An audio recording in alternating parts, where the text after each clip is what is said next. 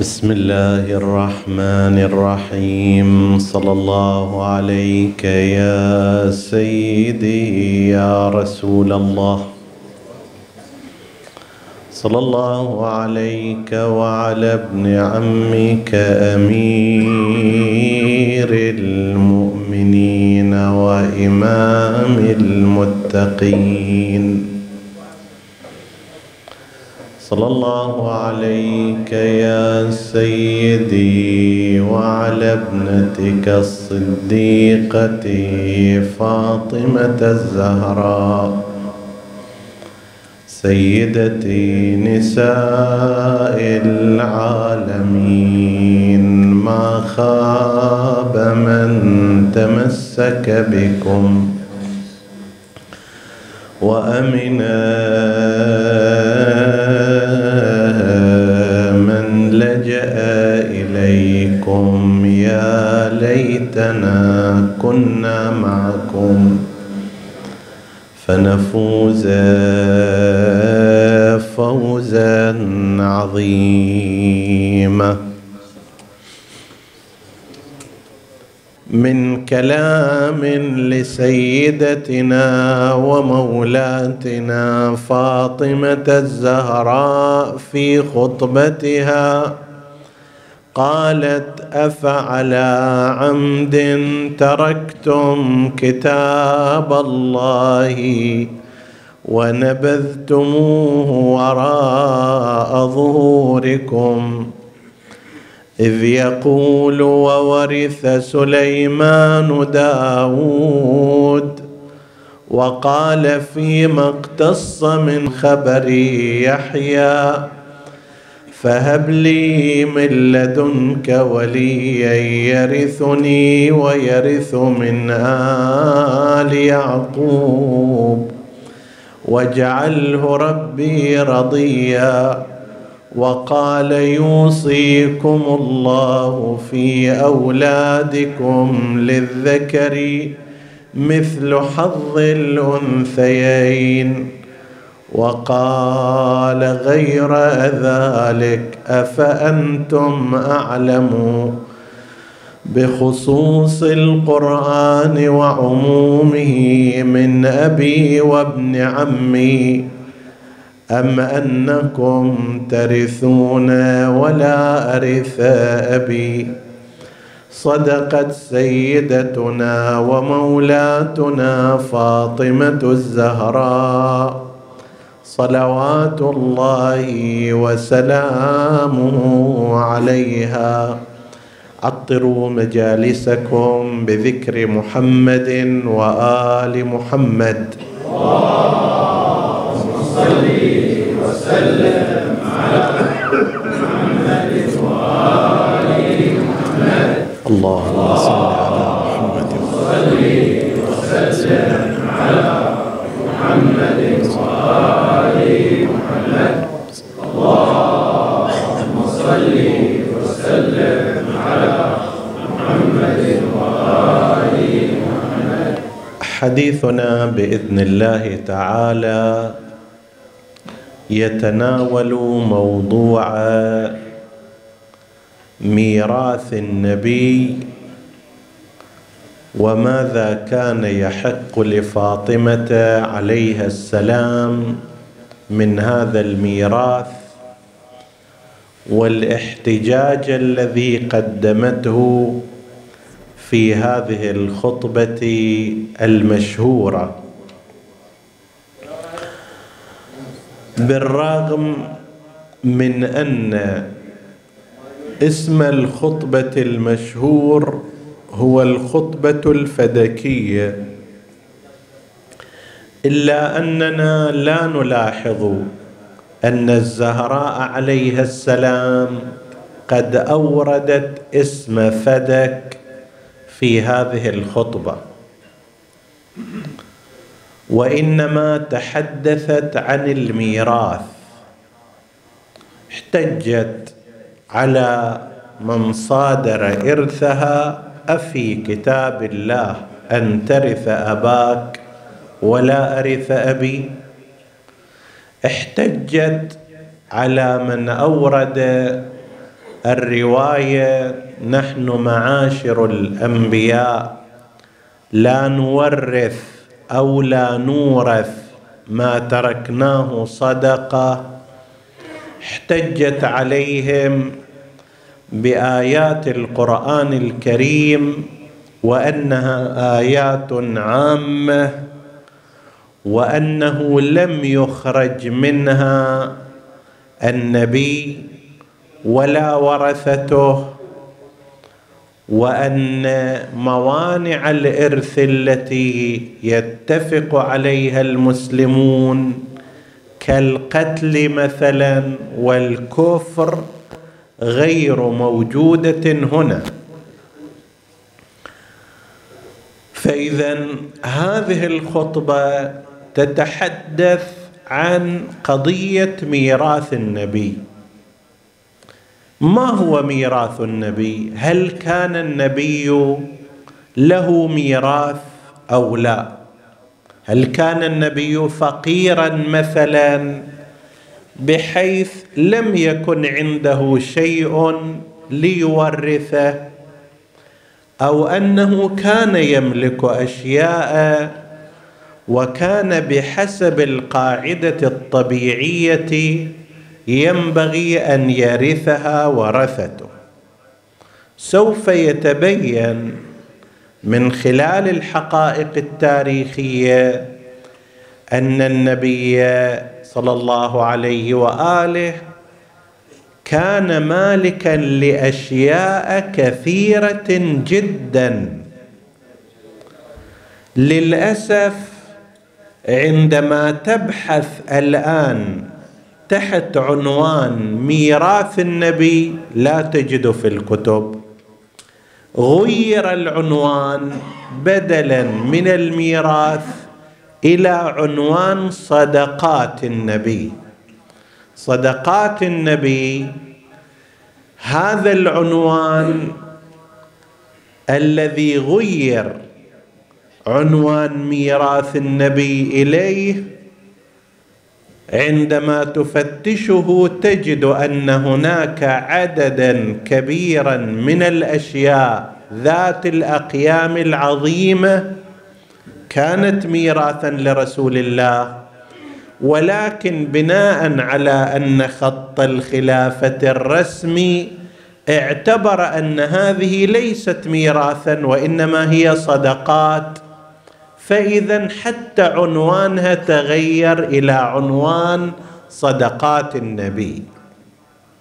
خلينا نعدد اولا ما هو الميراث الذي كان يفترض أن النبي مالك له في أيام حياته وكان يفترض بحسب القاعدة أن يؤول إلى ورثته لولا أن الحديث الذي تفرد به خط الخلافة وأشهره كمانع وهو نحن معاشر الأنبياء لا نورث أو لا نورث.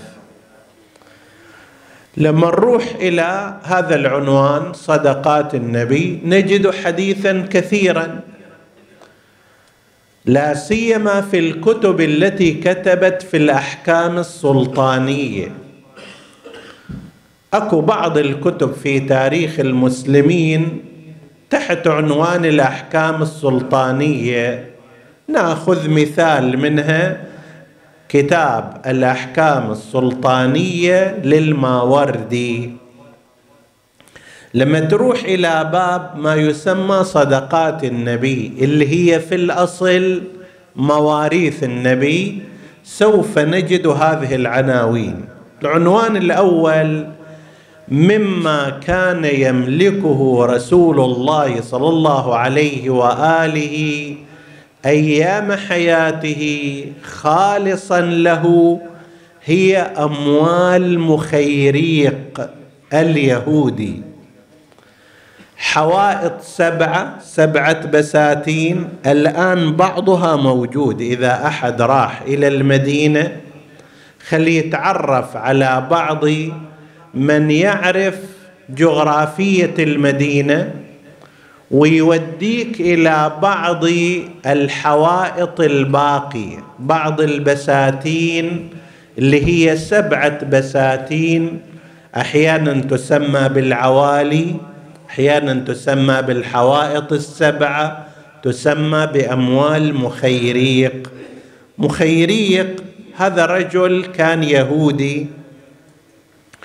وكان اليهود في المدينة وهم ثلاث قبائل جاءوا إلى المدينة في وقت مبكر لأنهم قرأوا في الكتب أن هناك نبيا من أنبياء الله سوف يبعث في مكة وتكون هجرته إلى المدينة. فقالوا إحنا أولى به باعتبار أن هذا بشرت به التوراة وتحدثت عنه الكتب كالإنجيل. فإذا إحنا ما دمنا على خط الأنبياء إحنا أولى به نروح ننتظره. جاءوا إلى المدينة بنو النضير وبنو قريضة قبائل متعددة وسكنوا واستوطنوا في المدينة.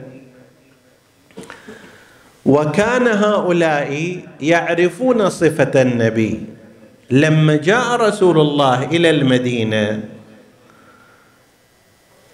وكانوا من قبل كما في الآية المباركة كانوا يستفتحون على الذين كفروا. يعني يدعون الله في معاركهم مع الكفار بحق النبي الذي سوف يبعث ويهاجر إلى المدينة أن يفتح الله عليهم وأن ينصرهم. طيب. واحد من هؤلاء كان اسمه مخيريق وكان قد قرأ الكتب وعرف صفة النبي. فلما جاء رسول الله اجى إلى اختلط مع النبي عرف صفات ذلك النبي المبعوث فيه فآمن به راح احتج على اليهود انه أنتم شلون كنتم تنتظرون نبيا يهاجر إلى المدينة وهذا قدامكم محمد بن عبد الله. فلماذا لا تؤمنون به؟ تعللوا وأجلوا. مرة يقولون سبت مرة يقولون كذا. هو تركهم وآمن برسول الله. يوم اجى فرأى النبي قد خرج إلى غزوة أحد. فخرج خلف النبي لكي يقاتل في ركابه. قبل ما يخرج أشهد الناس وأشهد اليهود على أن ما أملك. أنا رايح الآن إلى معركة. من الممكن أن أقتل. فإذا قتلت فكل أملاكي هذه وعددها الحوائط السبعة هي هبة مني وعطية لرسول الله محمد. اللهم صل وسلم على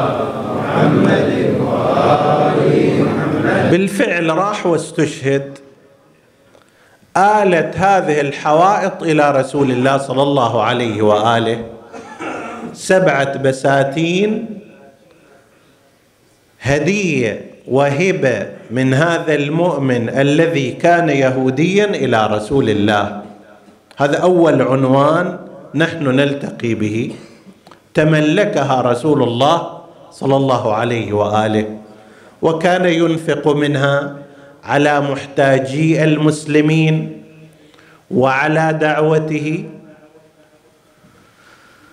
العنوان الثاني هو أموال بني النضير بني النضير. بنو النضير قوم من اليهود قبيلة من القبائل. أول ما جاء النبي صلى الله عليه وآله عقد معهم ومع سائر اليهود اتفاقية اتفاقية حسن جوار حسب التعبير أن لا يخونوه لا يخونهم أن لا يعين بعضهم أعداء بعض. مفصلة حوالي خمسين مادة فيها.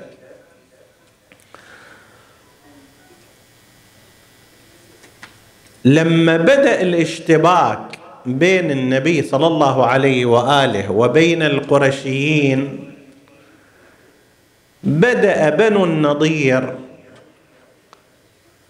بالتعاون مع القرشيين وكانوا يدلون قريشا على عورات المسلمين. أماكن اللي مثلا فيها منافذ اعتبارهم من سكان المدينة عندهم حي هناك.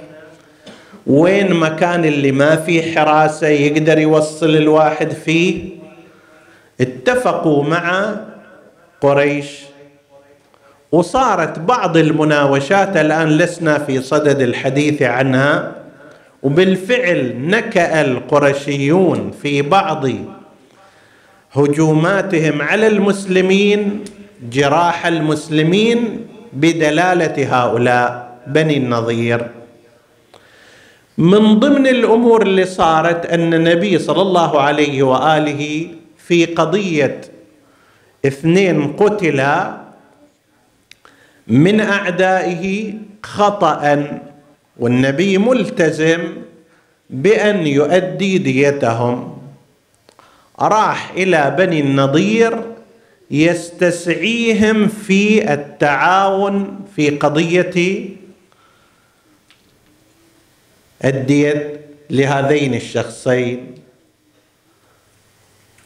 بنو النضير لما شافوا النبي عندهم جالس معهم تآمروا على قتله وأمروا واحدا من أتباعهم أن يصعد إلى أعلى الجدار كان النبي مستند إلى جدار ويرمي عليه صخرة حتى يموت. في هالأثناء أخبره الله عز وجل بأن يرحل فورا. فالنبي على وقفته هذا أشار كأنما محتاج إلى حاجة غير ذلك مشى من دون حتى أن يودع أصحابه أو يقول لهم راح أرجع وكذا مشى على طول إلى المدينة. ثم أرسل إلى أصحابه أنه تعالوا أخبرني الله عز وجل بواسطة الملك أن هؤلاء كانوا يريدون أن يلقوا الحجر عليه. طبعا هذا بالإضافة إلى سابقيات عند بني النضير من خياناتهم محاولة اغتيال النبي هذه تحالفهم مع قريش تزويدهم ببعض الأسلحة دلالتهم على ثغرات الحراسة عند المسلمين. فالنبي أمر بأن يجيش الجيش لمهاجمتهم. هؤلاء لا يصلح الاتفاق معهم لا بد من إخراجهم. حاصرهم ستة أيام فقط. في سورة الحشر إذا واحد يقرأ سورة الحشر يجد شيئا عجيبا من تفسيرها لأن فترة قصيرة جدا من الحصار ستة أيام مو شيء في عمر الحصار. ما ظننتم أن يخرجوا. أنتم يا أيها المسلمون. هم أيضا كانوا في حصون وظنوا أنهم مانعتهم حصونهم. بس انتهى الأمر إلى أن الله ألقى في قلوبهم الرعب. وآنئذ قالوا لرسول الله صلى الله عليه وآله إحنا نطلع بس نسلم على أنفسنا. ونشيل من الأموال ما حملته الإبل. النبي هم وافق على ذلك. خلاص أنتم ما لمكم مجال للتعايش معكم. ف خرجوا شالوا إيش قد ما عندهم من ذهب من أموال قالوا حتى إنهم قلعوا الأبواب من البيوت وحملوها على ظهور الإبل. والبيوت الباقية خربوها يخربون بيوتهم.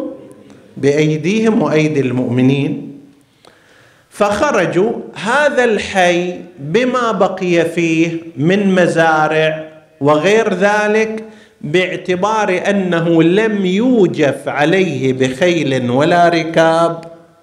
ما صار قتال فيه قانونه الاسلامي يرجع خالصا لرسول الله صلى الله عليه وآله. فهناك اذا منطقة قرية حي سمها ما تشاء. يحتوي على بساتين على مزارع على بيوت. هذه آلت كلها بالملك. آلت إلى رسول الله إلى ملك رسول الله لأنها فتحت من غير قتال. لو كان فتحت بالقتال النبي إلى حق الخمس والباقي يقسم بين المسلمين. هذه لم يقاتل فيها. فقط صار حصار إلقاء الرعب من قبل الباري سبحانه وتعالى ذولاك طلعوا. فهذه منطقة أيضا واسعة. بعضهم قال أكثر من عشرة آلاف كانوا بنو كانوا بني النظير. وبعضهم يقول أكثر وبعضهم يقول أقل. أنت تصور فد حي في هالعدد من الناس وفي أملاك وفي بيوت حتى أن النبي أسكن بعض المسلمين الذين كانوا إلى ذلك الوقت لم يكن لهم بيوت في المدينة المنورة من المهاجرين اللي ما كونوا أنفسهم أسكنهم في هذه البيوت. لكن الفرض بحسب الحكم الشرعي أن هذه كلها تؤول إلى ملك رسول الله. هذا قسم ثاني عنوان ثاني. عنوان ثالث اثنان من حصون خيبر. خيبر لما صارت المعركة ثلاثة حصون فتحت فتحا عسكريا بالقتال. وهذه كما قلنا أن قانونها خمس غنائمها لرسول الله وأربعة أخماس لسائر المسلمين لكن حصنين منها لم يفتحا بقتال وإنما استسلم أهلها فآلت هذه أيضا ضمن قانون أن ما لم يوجف عليه بخيل ولا ركاب لم يقاتل من أجله يكون ملكا خالصا لرسول الله صلى الله عليه وآله. هذا حصنان من حصون خيبر. هذا رقم ثلاثة. رقم أربعة ذكروا عن موضع في سوق المدينة وبعضهم قال كل سوق المدينة واسمه مهزور أو مهروز. في الضبط يختلفون في تقديم الزاء أو الراء. بس عندهم اتفاق على أن هذا الموضع هذا ملك لرسول الله صلى الله عليه وآله. لما تروح كما قلت تدور على عنوان ميراث رسول الله وأملاك رسول الله ما راح تلقى. راح تلقى فقط صدقات رسول الله. هذا رقم أربعة صار العدد. رقم خمسة فدك.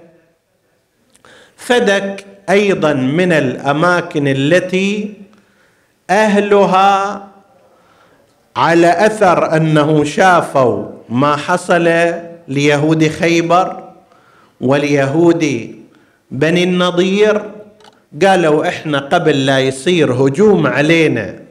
وقتال وغير ذلك نسلم هذه ونطلع بما نملك. طيب. تعاملوا مع رسول الله على هالأساس وصارت فدك من صالح رسول الله ولأنها لم يقاتل عليها أيضا صارت ملكا لرسول الله صلى الله عليه وآله. خصوصية فدك أنه بحسب رواياتنا وبحسب بعض الروايات التاريخية أن النبي صلى الله عليه وآله نحلها فاطمة سلام الله عليها وأعطاها إياه هذه الأرض في أثناء حياته وفاطمة كان لها من يعمل في هذه الأرض أيام حياة رسول الله. فدك الآن هي محافظة تسمى محافظة الحائط. روح إلى أحد محركات البحث واكتب محافظة الحائط. هي نفسها فدك.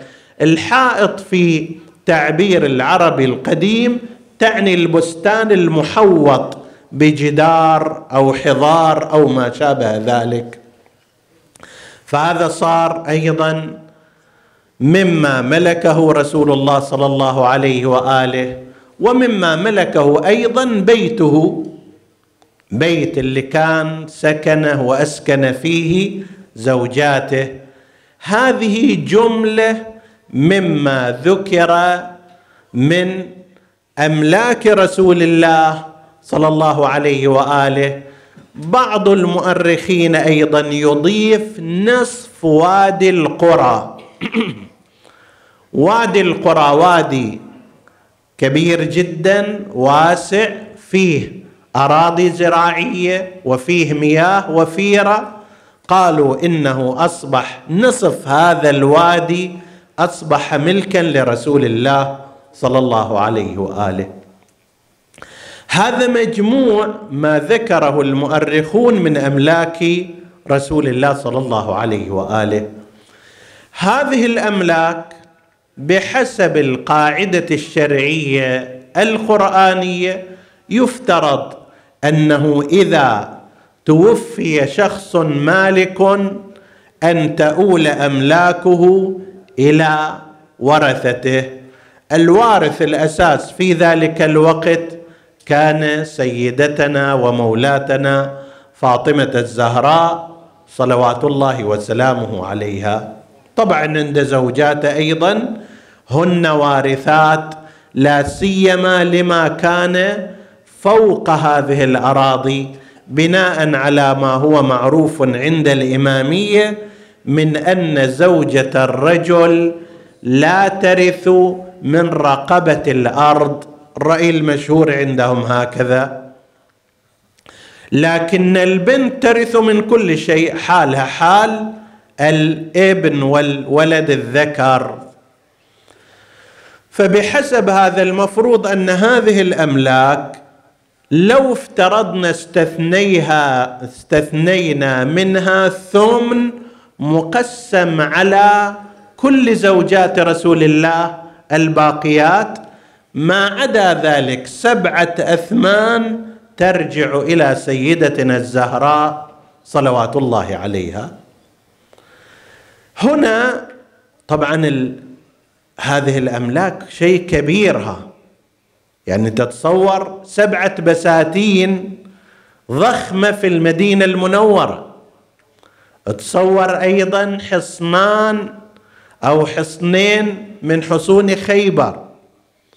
تصور سوق في المدينة سوق المدينة مهروس أو مهزور. وهكذا فدك وغيرها. هنا خط الخلافه الرسمي أشهر هذا الحديث الذي نسبه إلى رسول الله صلى الله عليه وآله. نحن معاشر الأنبياء لا نورث أو لا نورث ما تركناه صدقة. لا انسى أنه غير هذه الأشياء الكبيرة أكو أشياء صغيرة تركها رسول الله مفروض ميراث.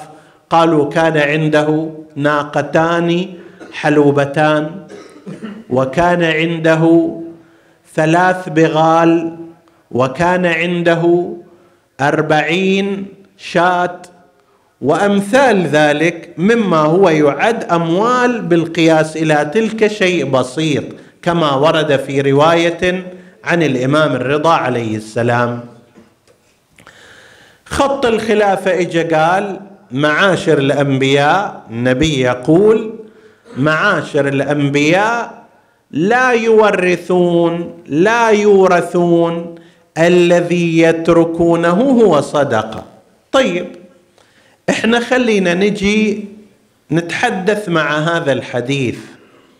هل مثلا لو ترك النبي ملابسه أيضا الملابس هي ميراث لو أن انسانا توفي حتى ملابسه تصير ميراث هل ملابس النبي أيضا صدقة؟ هل خاتمه صدقة؟ هل حماره الذي كان يركبه بغلته التي كان يركبها ناقته التي كان يسافر. هذه أيضا صدقات. لا نجد اثرا لهذا الكلام. إيش معنى صار؟ تلك الأموال الكبيرة الخطيرة هي الصدقة بينما هنا ليست صدقة. هذا واحد. اثنين هذا الحديث هو على خط المخالفة تماما مع القرآن الكريم.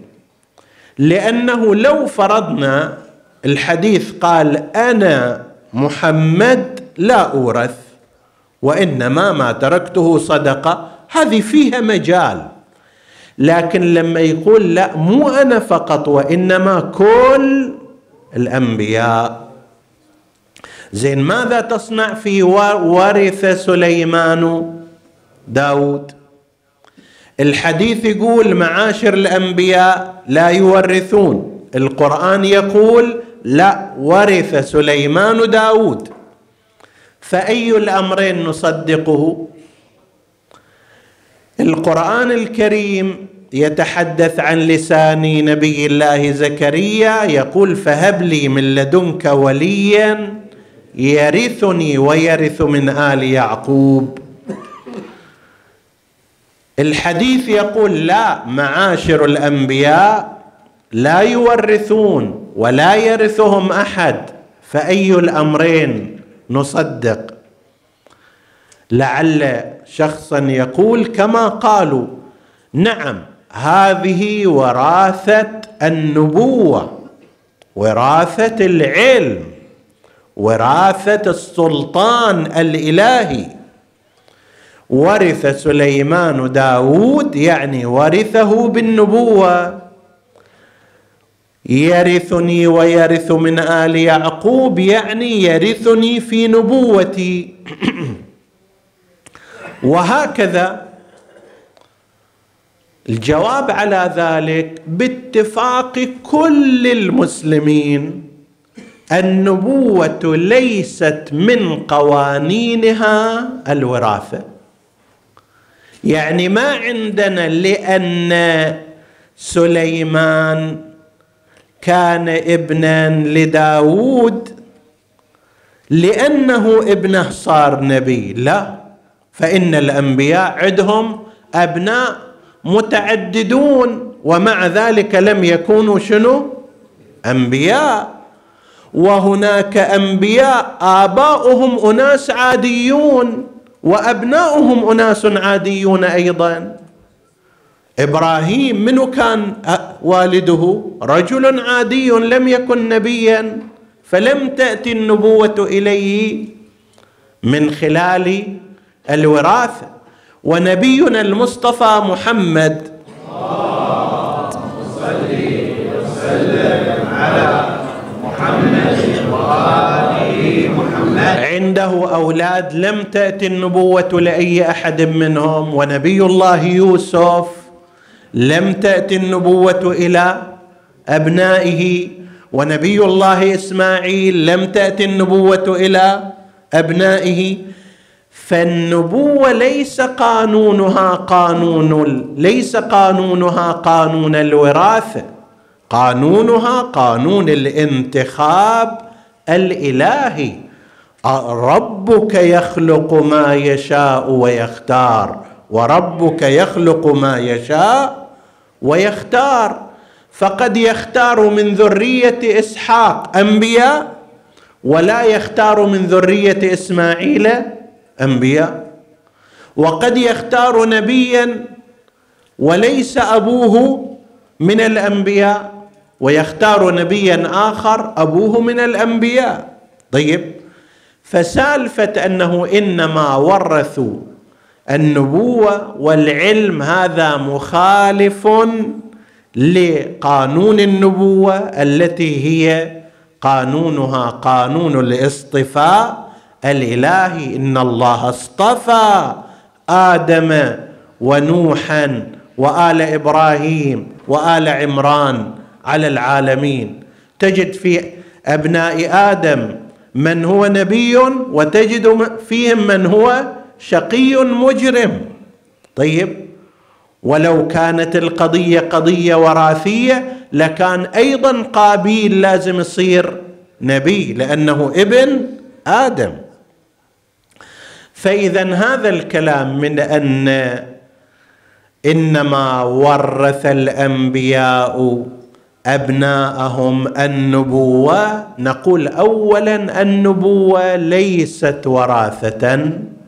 وثانيا حتى لو فرضنا هذا هذا لا يمنع أن هم يورث النبوة منه ويورث منه خاتمة. ويورث منه مئة درهم كانت لأبيه النبي. ما المانع؟ طيب. لذلك قالت سيدة النساء صلوات الله عليها واستدلال السيدة الزهراء في غاية البراعة والمتانة. تقول أم أنتم أفخصكم الله بآية أخرجني وأبي منها؟ إن تعدكم آية يوصيكم الله في أولادكم للذكر مثل حظ الأنثيين أنتم وارثون إذا مات واحد منكم ورثه أولاده. لكن أنا فاطمة بنت النبي مطلعة من هذه الآية المباركة؟ يعني أنتم خاصة فيكم هالآية وأنا بر هذه الآية.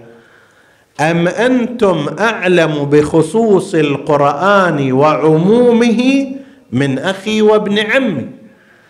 هل يعقل أن باب مدينة العلم وهو علي بن أبي طالب. سلام الله عليه. ولا أحد يشكك في تفوقه على سائر أصحاب رسول الله إذ هو باب مدينة علمه. هل يعقل أن يكون هناك حديث بهذه الأهمية والمبتلى به المرتبط ارتباط مباشر به هو زوجة علي بن أبي طالب. هذا لا يعلمه إلا الخليفة وأما علي بن أبي طالب باب مدينة العلم فلا يعرف هذا الحديث. إذا النبي قال هذا الحكي فقط المقصود فيه المفروض فاطمة أو أول واحد مقصود فيه فاطمة. لازم يوصل لها خبر. أما يوصل إلى الغير بينما لا يوصله إلى فاطمة هذا أمر غير طبيعي. طيب خلينا نمشي بعد أيضا في هالمسألة. بقاء زوجات رسول الله صلى الله عليه وآله في بيته على أي أساس؟ إذا كان ميراث وأن هذه النساء ورثن البيت من رسول الله فكيف صار معاشر الأنبياء لا نورث؟ إذا صدق كيف تجلس زوجات النبي في مكان تصدق به النبي على سائر المسلمين؟ المفروض أن هذا صدقة عامة. ما ينبغي أن يكون لزوجة النبي ميزة على سائر المسلمين. أنا أقدر أروح أسكن فيه. أنت تقدر تروح تسكن فيه. سائر المسلمين يستحلونه. فكيف صار في بيت رسول الله اللي هو ميراث؟ ما يمشي حديث معاشر الأنبياء. لا نورث أو لا نورث. بينما مشى هذا الحديث في فدك وفي الحوائط السبعة وفي سوق المدينة وفي وفي إلى غير ذلك. لكن لم يكن هناك الاحتجاج والبرهان هو الذي يتبع وإنما كان خلاف ذلك. احتجت الزهراء عليه السلام تكلمت بأبي وأمي ناقشت احتجت بالقرآن الكريم عالجت الموضوع بما استطاعت لكن لم تلق اذنا صاغية. لذلك قالت فدونكها مخطومة مرحولة تلقاك يوم حشرك ونشرك. فنعم الحكم الله والزعيم محمد والموعد القيامة وعندئذ يخسر المبطلون ثم التفتت إلى باقي أهل المسجد وقالت ايها بني قيلة. قيلة جده الأنصار من الأوس والخزرج تجمعها القبيلتين لذلك نسبتهم إليها ايها بني قيلة. ما هذه الغميزة في حقي؟ والسنة في ظلامتي. ليش قاعدين؟ ليش ما تتحركون في ذلك؟ أليس المرء يحفظ في ولده؟ هذا رسول الله صلى الله عليه وآله لتوه غادر الدنيا. ينبغي أن يحفظ في ولده. أنا الباقيه من أولاد رسول الله من بنات رسول الله. أليس المرء يحفظ في ولده؟ سرعان ما أحدثتم وعجلان ذا إهالة وعندكم مما أحاول حول وقوة. أنتم قادرين وأنتم أهل القدرة والمنعة لكن لم يتحرك أحد. لذلك رجعت بأبي وأمي كما عبرت لأمير المؤمنين. سلام الله عليه في بيته. أول ما رأت أمير المؤمنين قالت له خرجت راغمة وعدت كاظمة. غصبا علي طلعت. كان لا بد أن أخرج في دفاعي عن حقي لكن رجعت كاظمة غيظي حزينة متألمة حتى لقد منعتني المهاجرة نصرها. للمهاجرون قاموا لنصرتي ولا قيلة وصلها. للمهاجرون ولا الأنصار. لذلك أنا رجعت هكذا في حالة من كظم الغيظ والحزن والألم. ثم بعد ذلك أقبلت على عتاب أمير المؤمنين عليه السلام. بعض الناس يقولون ترى ما يمكن أن تقول فاطمة هذا الكلام. مو معقول تقول لعلي بن أبي طالب هذا العتاب.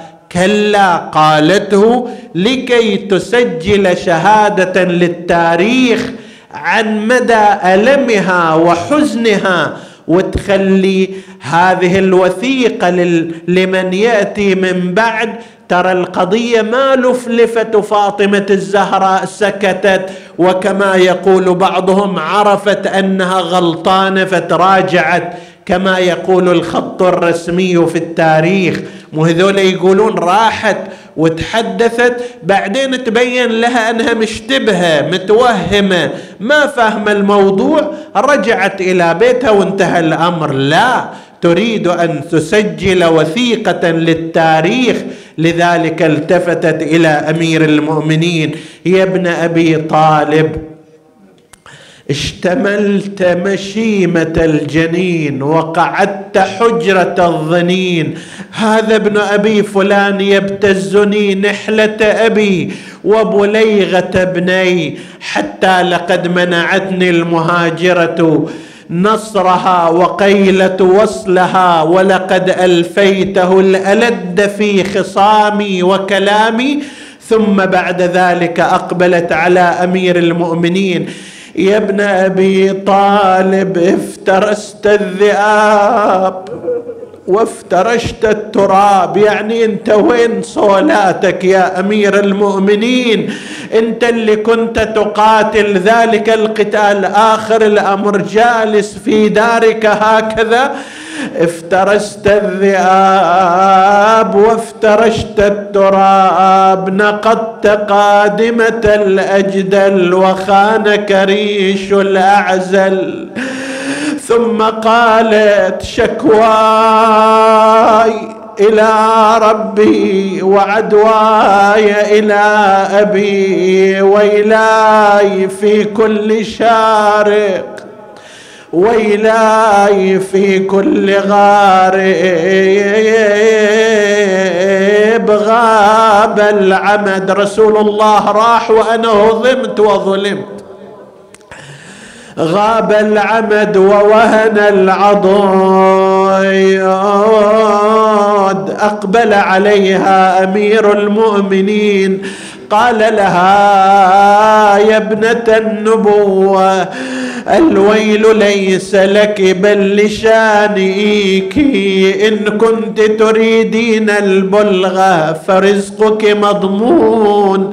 لكن إذا تريدين أقوم بهذه النهضه وأقاتل لا يبقى هذا الدين وهذا الإسلام. والكيان الذي بناه رسول الله ينهدم. فقالت قد رضيت بذلك ثم بدأت توصيه بوصاياها. قالوا في مثل هذه الليلة قالت مولاتنا الزهراء يا أبا الحسن إني موصية إليك بوصايا. ما عهدتني كاذبة ولا خائنة. ولا خالفتك مذ عاشرتني قال لها يا فاطمه انت اتقى لله من ان اوبخك بمخالفتي انت اعظم من هذا ما يحتاج ان تقولي هذا الكلام ثم اوصته بوصاياها قالت اعلم انه لا بد للرجال من النساء فإذا أردت ذلك فتزوج بابنة أختي أمامة فإنها تكون لولدي الحسنين كما كنت لهما واجعل لها يوما وليلة ولهما يوما وليلة فإنهما يصبحان من بعدي يتيمين مظلومين. بالأمس فقدا جدهما واليوم يفقدان أمهما. ثم غسلني وكفني ولا تكشف عني. تحافظ على أمير المؤمنين. ليتألم قلبه ويرى ذلك الجسد المسود بالضرب وبالعصر. وادفني ليلا إذا نامت العيون وهدت الأصوات ولا تخبر أحدا ممن ظلمني حقي ليشهدوا جنازتي فإنهم عدو الله وعدوي. عظم الله أجوركم قال أرباب الخبر في مثل يوم غاد. سكبت لنفسها غسلا بينما خرج أمير المؤمنين لبعض شأنه. وكانت معها أسماء عندها قالت لأسماء أسماء بنت عميس امرأة جليلة القدر زوجة جعفر ابن أبي طالب ثم فيما بعد ستكون زوجة أمير المؤمنين والدة محمد. عندها قالت لها يا أسماء أنا أدخل إلى داري أقرأ القرآن. فإذا سمعت صوتي وإلا فناديني فإن أجبتك وإلا فاعلمي أنني قد لحقت بأبي رسول الله. دخلت مولاتنا إلى حجرتها أخذت تتلو القرآن. بينما أخذ صوتها يخفت قليلا قليلا. عظم الله أجوركم عندها انقطع صوتها. جاءت أسماء إليها نادتها يا أم الحسن والحسين لم تجبها يا بنت رسول الله لم تكلمها فصاحت وفاطمه وبنت رسول الله بينما هي كذلك وإذا بالحسنين قد أقبلا. قالا يا أسماء أين أمنا فاطمة؟ أرادت أن تشغلهما بشيء قالت هلما وكلا طعامكما. نظر أحدهما إلى الآخر يا أسمى من أين علمت أننا ناكل من غير أمنا فاطمة؟ دلفا إلى داخل الدار على الزهراء يوم طبوا ممدده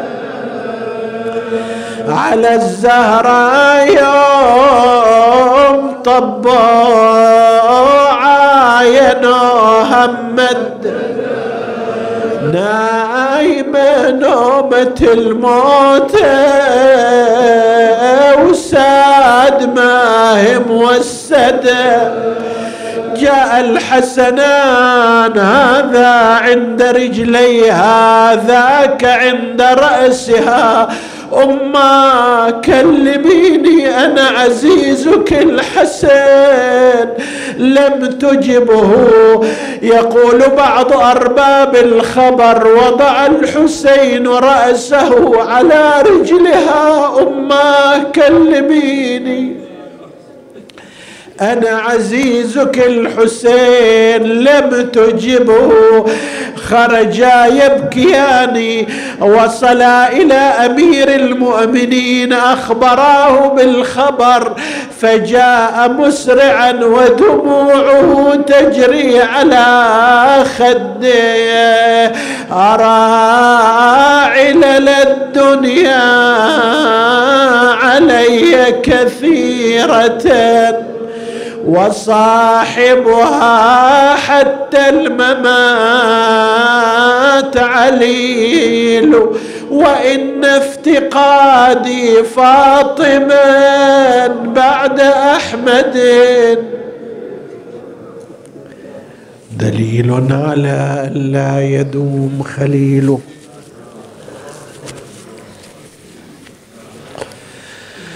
نسألك اللهم وندعوك باسمك العظيم الأعظم الأعز الأجل الأكرم يا الله. اللهم إنا نسألك بفاطمة وأبيها وبعلها وبنيها والسر المستودع فيها فرج عنا يا الله. اغفر لنا ذنوبنا كفر عنا سيئاتنا. آمنا في أوطاننا لا تسلط علينا من لا يخافك ولا يرحمنا. ولا تفرق بيننا وبين محمد وآله طرفة عين. احفظ اللهم إخواني الحاضرين فردا فردا واقض حوائجهم. اشف اللهم مرضاهم. من كان في مجلسنا صاحب حاجة اللهم اقضها يا قاضي الحاجات.